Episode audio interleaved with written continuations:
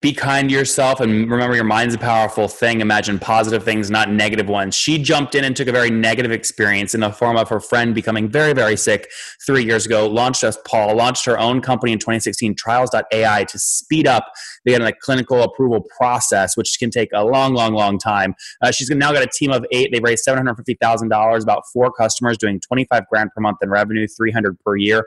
Too early to talk about unit economics, but they're currently raising another 2.5 million bucks on hopefully a $10 million pre money valuation to continue scaling the company. This is the Top Entrepreneurs Podcast, where founders share how they started their companies and got filthy rich or crash and burn. Each episode features revenue numbers, customer counts, and other insider information that creates business news headlines. We went from a couple of hundred thousand dollars to 2.7 million. I had no money when I started the company. It was 160 million dollars, which is the size of many IPOs. We're bootstrapped. We have like uh, 22,000 customers. With over 5 million downloads in a very short amount of time, major outlets like Inc. are calling us the fastest growing business show on iTunes. I'm your host, Nathan Latka, and here's today's episode.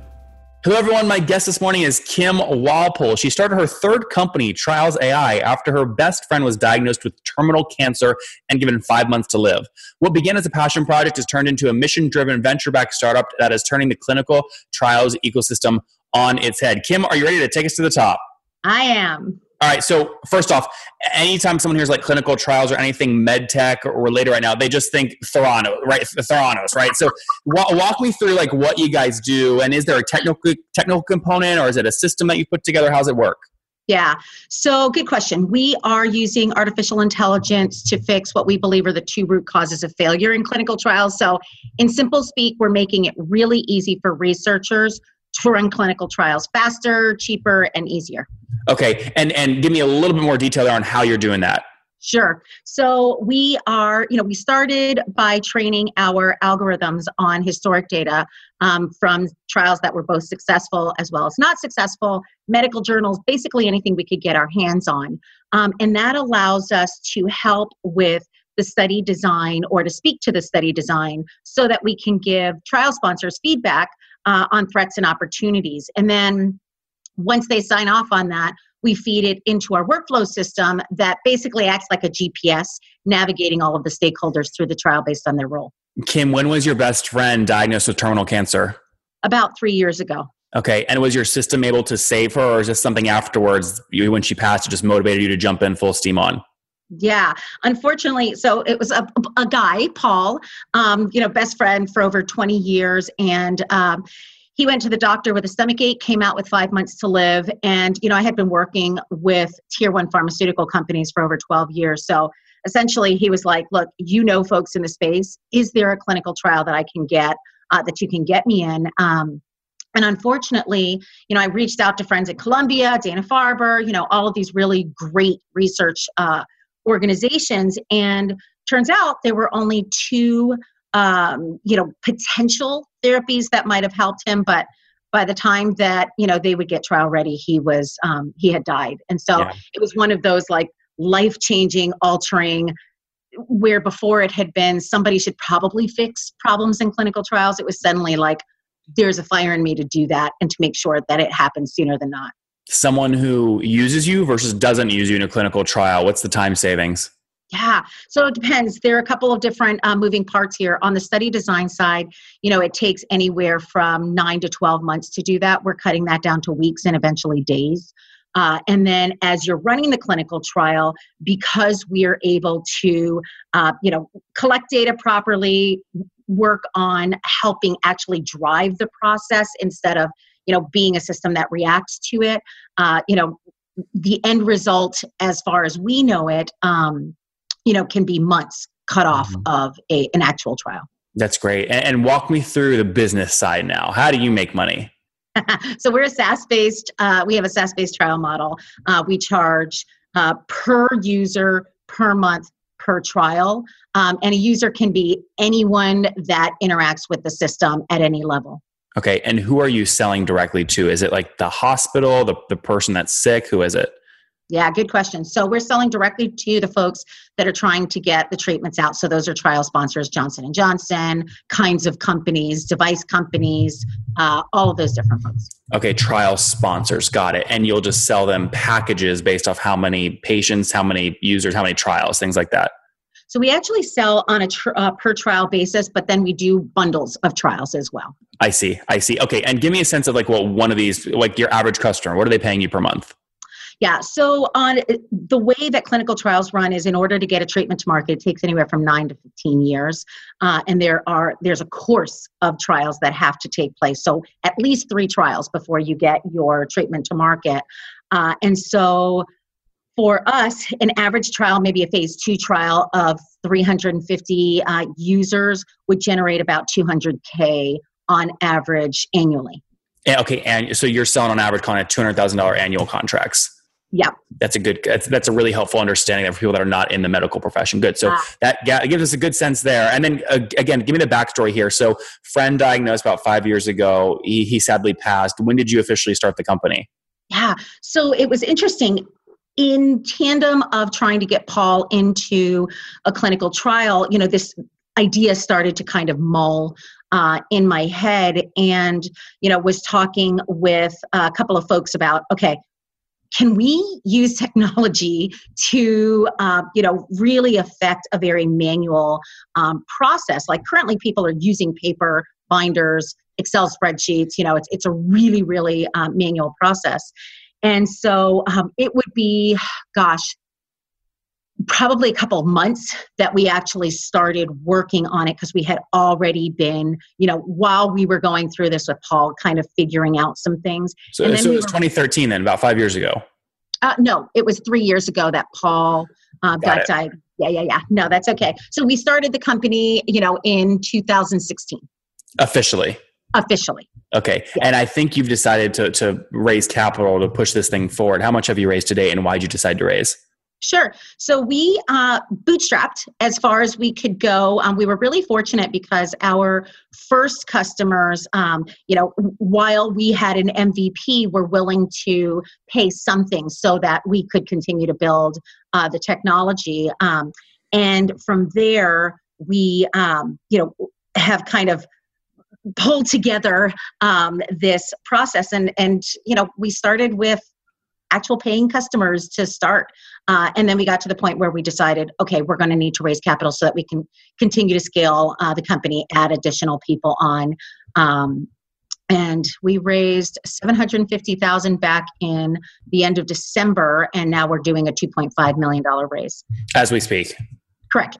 And and give me a general sense of what the market's like today. Is it you feel like it's easy to raise? It's going well. It's more difficult. That's a good question. I think, you know, it's, this is an interesting space to be in. Right now, clinical trials is a really hot conversation. And so, a couple of years ago, when we initially uh, started thinking about raising, there was definitely this sense of, you know, AI in clinical trials. Like clinical trials isn't hot as it is. Yeah. now you're trying to apply AI. You know, we're not sure about that. Um, and so it was really interesting for us um, going through that process and going, okay, maybe we'll wait until you know the um, there's a better climate. And I think right now really is. We've got a lot of interest uh, from investors. Right now, we're really just uh, looking to lock in our lead. Um, but in terms of just all around interest, we've got emails coming in, calls, let's talk. So pretty exciting. Um, That's great, Kim. That's really great. Congratulations. And to walk me through a little bit more the numbers there. So, I mean, what, what valuation would you love to raise at? Uh, we're, the conversations we're having is at a 10 million pre. Okay, that's that's good. And, and do you mind sharing kind of what revenue is today so we can get a sense of what multiple you're negotiating for? So, what our revenue is, you know, currently um, we're at about 25K um, MRR. That's great. So 20, 25 grand a month. And where were you exactly a year ago in July of 2017? Oh gosh, um, we weren't. We didn't even. Have, we were pre-revenue at that time. Um, you know, we had some folks that, like I said, had given us some money that they were putting towards it, but it wasn't. It, it definitely was. We weren't counting it as revenue time. Eh, yep. So you're doing about 300 grand right now. You know, annually, and you want 10 million pre. So that's like a 33x kind of multiple. I mean, it, power to you in terms of negotiation power to get that. There, do you see any risks to raising at a multiple that high for you, the owner?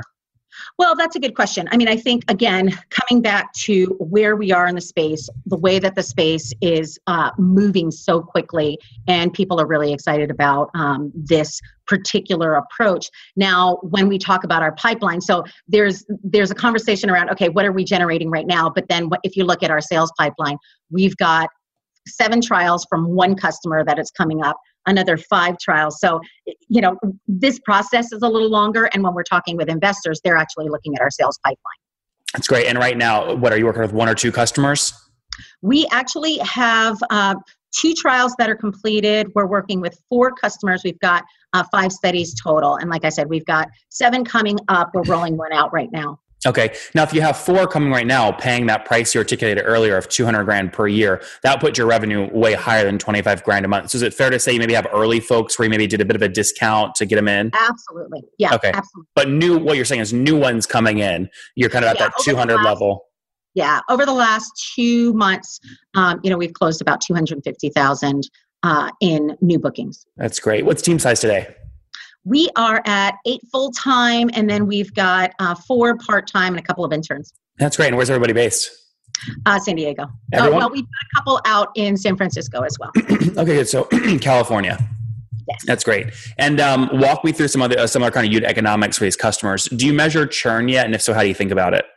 No, actually, right now, you know, this is kind of a, a- very sticky um, technology because when we're talking about clinical trials, like I said, you've got a treatment to market that's going to take anywhere from nine to 15 years. And so, um, what we're finding is, you know, we've got one customer that came to us, they ran their first trial, they liked it so much, we saved them three hours um, on admin tasks per day per person, and then decreased their data errors by 20%.